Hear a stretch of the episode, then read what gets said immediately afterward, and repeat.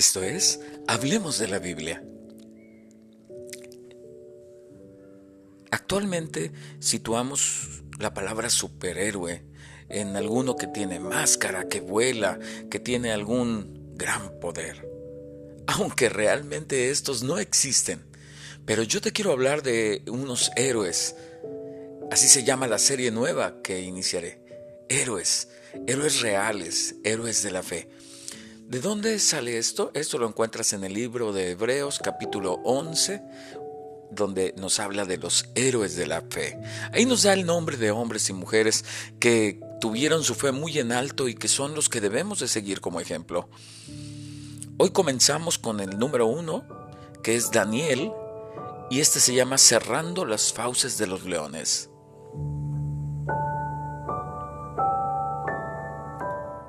Te contaré una historia que sucedió hace muchos siglos.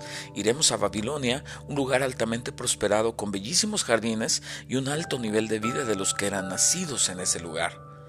Mas tenían un grave problema los moradores de ahí. Eran idólatras.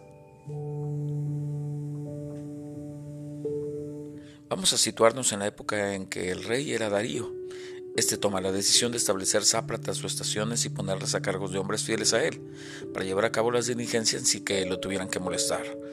Uno de los funcionarios era un hombre llamado Daniel, siervo impecable de carácter y fiel a Dios, quien a su vez era de los tres gobernantes que dirigían a los sápratas.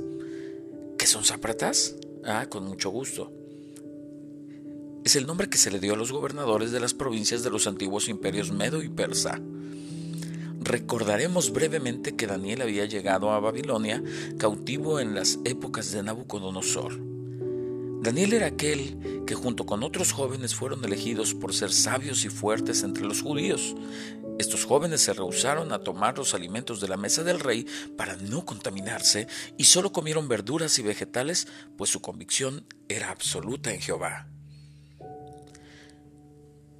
Así es que ya no estamos en Babilonia ya no está Nabucodonosor de rey, ahora estamos en la época de Darío y Daniel se le han encomendado tareas de alta responsabilidad por su sabiduría y excelencia en cada tarea que emprendía. De hecho, Darío le tenía muy buen sentir, muy muy era muy apreciado por Darío Daniel. Llenos de celo contra Daniel, los ápratas conspiraron para poder encontrar algún defecto o corrupción que lo incriminara, pero no pudieron encontrar en él absolutamente nada de lo cual pudieran ellos tomarse. Los ápratas sabían que Daniel era fiel a Dios y que solo adoraba a él, a nadie más. Así es que idearon un plan que el rey Darío hiciera un edicto real a la ley que se castigara toda persona que rindiera culto o petición a cualquier dios o a cualquier hombre fuera del rey y que fuera echado en la fosa de los leones. El edicto fue firmado y declarado por el rey. Era una, una, manera de hacer trampas impresionante, una manera de ser manipuladores de lo que estaban preparando estos hombres para hacerle daño a Daniel.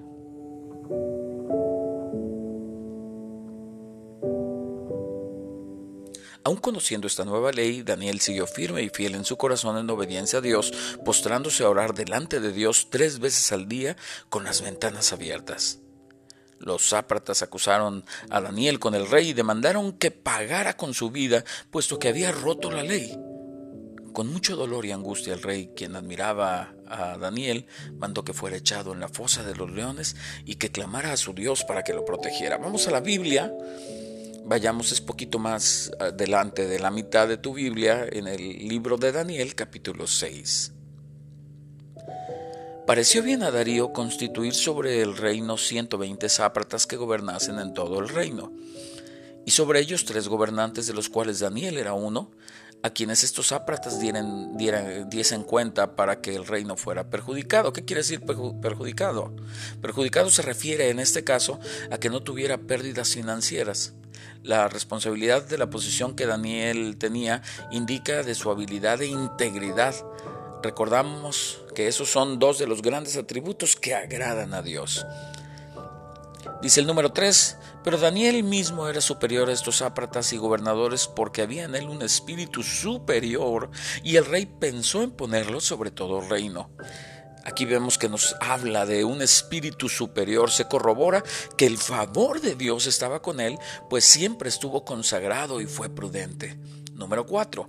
Entonces los gobernadores y sápretas buscaban ocasión para acusar a Daniel en lo relacionado al reino. Mas no podían hallar ocasión alguna o falta, porque él era fiel y ningún vicio ni falta fue hallado en él. Me detengo un poco y te digo, era fiel, no tenía ningún vicio y no le fue encontrada ninguna falta. Características que nos hablan de su nobleza, de su eh, manera de ser fiel y de su honestidad. Número 5. Entonces dijeron aquellos hombres, no hallaremos contra este Daniel ocasión alguna para acusarle, si no la hallamos contra él en relación con la ley de su Dios. Estos gobernantes y sápratas se juntaron delante del rey y le dijeron así, Rey Darío, para siempre vive.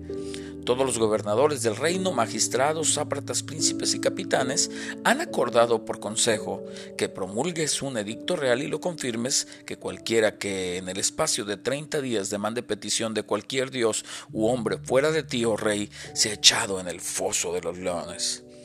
Este tipo de edictos prohibía a todo aquel que tuviera vida y que estuviera en Babilonia hacer cualquier petición a cualquier dios. Solamente el rey podía hacerlo y era una ley inamovible. Esta era una trampa perfectamente estructurada, pues todos sabían que Daniel adoraba desde su ventana a Dios, a Jehová, tres veces al día. Número 8.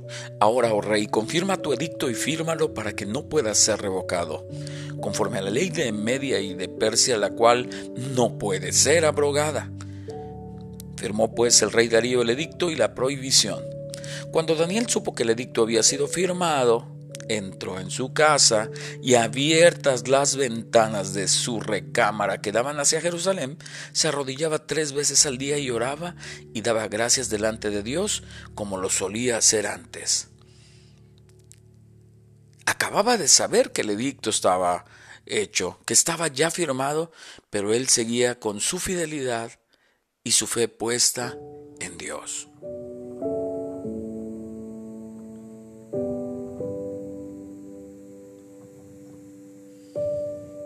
Nos vamos a detener un poco en cómo se ve aquí que solía Daniel orar.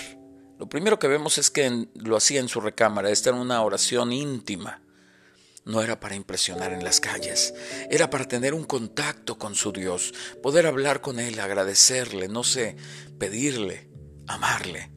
Lo hace dentro, dentro de su cuarto y oraba, dice, con las ventanas abiertas. Y también nos dice una indicación que es muy interesante, que dice que daban hacia Jerusalén. Él oraba de rodillas, cosas que hemos perdido muchos de nosotros. Hemos dejado de ir de rodillas, que es una manera de humillarnos y de demostrarle a nuestro Dios que estamos necesitando de Él. También nos habla que oraba tres veces al día. Es algo que podemos tomar nosotros para nuestra vida, viendo que eh, podamos tener más contacto con Dios en todo tiempo. También dice ahí que oraba y daba gracias no solo hacía peticiones, sino que daba gracias. Quizá te hagas una pregunta. También yo me la hice. ¿Por qué oraba Daniel con las ventanas abiertas? Bueno, pues su, fe estaba en Jehová. Aunque su cuerpo viviera en Babilonia, él oraba tres veces al día en dirección a donde había estado su templo sagrado. Este, e, este accionar, este accionar para él era importante el estar recordando su fe. Ya tenía muchos años ahí. No acababa de llegar aquí. Acuérdate que él llega muy joven a Babilonia. Ahorita ya no es tan joven.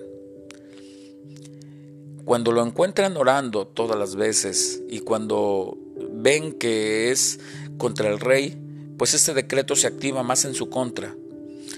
Déjame aclararte que el rey era amigo de Daniel, mas el edicto era inamovible. El número 11 entonces se juntaron aquellos hombres y hallaron a Daniel orando y rogando en presencia de su Dios. Fueron luego ante el rey y le hablaron del edicto real. ¿No has confirmado, edicto, que cualquiera que en el espacio de 30 días pida a cualquiera, a cualquier dios u hombre fuera de ti, o oh rey, sea echado en el foso de los leones? Respondió el rey diciendo, verdad es, conforme la ley de Media y Persia, la cual no puede ser abrogada. Entonces respondieron y dijeron delante del rey Daniel, del rey, Daniel, que es de los hijos de los cautivos de Judá, no te respeta a ti, oh rey, ni acata el edicto que, que confirmaste, sino que tres veces al día se pone a orar, dice aquí, tres veces al día hace su petición. Debemos ver que Daniel realmente no hacía esto por rebeldía, no estaba contra Darío, sino que lo hacía por obediencia a Jehová. El número 14, cuando el rey oyó el asunto, le pesó en gran manera y resolvió liberar a Daniel y hasta la puesta del sol trabajó para librarle. Aquí nos habla que el rey buscó una manera de abrogar la ley, mas era imposible y esto lo entristeció, pues tendría que enviar a Daniel a la fosa de los leones inevitablemente. Dice el 15, pero aquellos hombres rodearon al rey y le dijeron, sepas, oh rey, que es ley de Media y Persia, y que ningún edicto u ordenanza que el rey firme puede ser abrogado. Entonces el rey mandó y trajeron a Daniel y le echaron en el foso de los leones, y le dijo el rey a Daniel, el Dios tuyo a quien tú continuamente sirves, él te libre.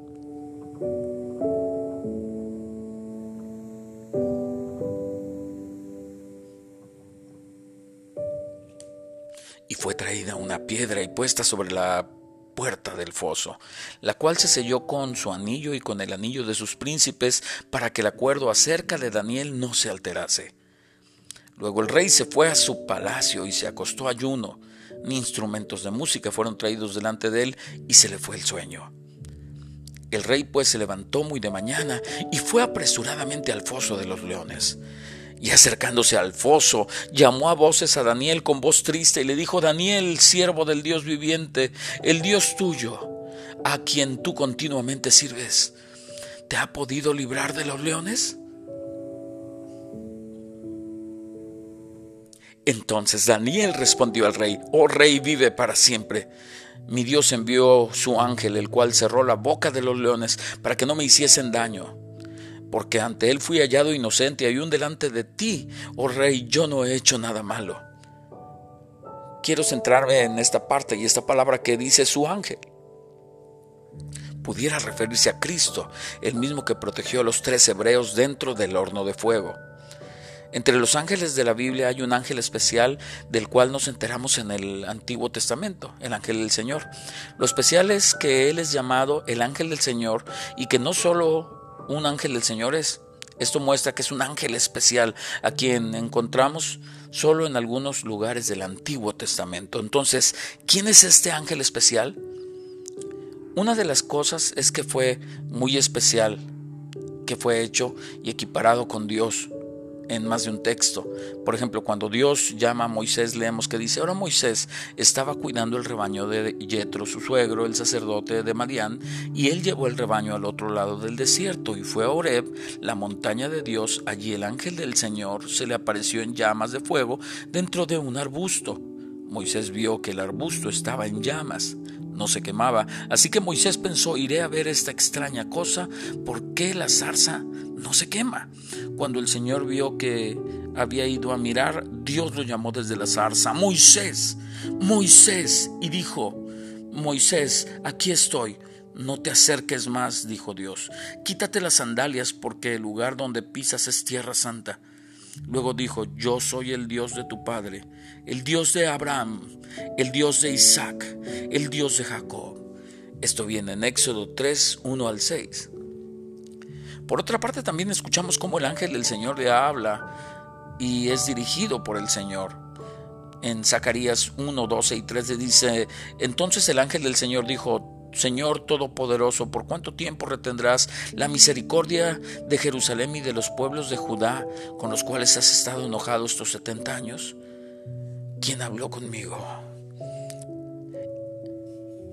Qué tremendo todo esto, lo que estamos viendo. Esto se le llama, eh, vamos a ver, esto se le llama teofanía. Teofanía del griego antiguo, teos, Dios, y faino, aparición es la aparición local de una deidad a seres humanos como puede ser las apariciones, las apariciones visibles. Vamos a seguir leyendo. El 23. Entonces se alegró el rey en gran manera a causa de él y mandó sacar a Daniel del foso y fue Daniel sacado del foso. Fíjate lo que dice aquí. Dice, y ninguna lesión se halló en él porque había confiado en su Dios. Y dio orden el rey y fueron traídos aquellos hombres que habían sido uh, acusadores de Daniel y fueron echados en el foso de los leones ellos, sus hijos y sus mujeres. Y aún no habían llegado al fondo del foso cuando los leones se apoderaron de ellos y quebraron todos sus huesos. Entonces el rey Darío escribió a todos los pueblos, naciones y lenguas que habitan en toda la tierra, paz os sea multiplicada. De parte mía es puesta esta ordenanza, que en todo el dominio de mi reino todos teman y tiemblen ante la presencia del Dios de Daniel, porque Él es el Dios viviente y permanece por todos los siglos, y su reino no será jamás destruido, y su dominio perdurará hasta el fin. Él salva y libra y hace señales y maravillas en el cielo y en la tierra. Él ha librado a Daniel del poder de los leones. Y este Daniel prosperó durante el reinado de Darío y durante el reinado de Ciro de Persa. La historia de Daniel en la fosa de los leones nos enseña sobre las promesas y fidelidad de Dios, aun en aquellos momentos cuando sentimos o creemos que ya no hay remedio y que todo lo que estamos eh, viviendo y teniendo junto a nosotros se ha perdido. Esta es solo una pequeña historia que resume el valor de Daniel que rehúsa postrarse ante un hombre en lugar de postrarse ante Dios y cómo Dios lo utilizó a este joven para salvar a toda una nación. Vendrán sobre nuestras vidas ocasiones para probar nuestra fidelidad. Vendrá el acusador, Satanás, con trampas e inclusive sin ser culpables tú y yo buscará acusarnos o ponernos en situaciones adversas para que caigamos en depresión o desaliento. Hoy como ayer y por la eternidad sabemos que Cristo venció al pecado, que venció la muerte y que aunque estemos encerrados en una fosa con leones hambrientos, Cristo mismo será nuestro Salvador.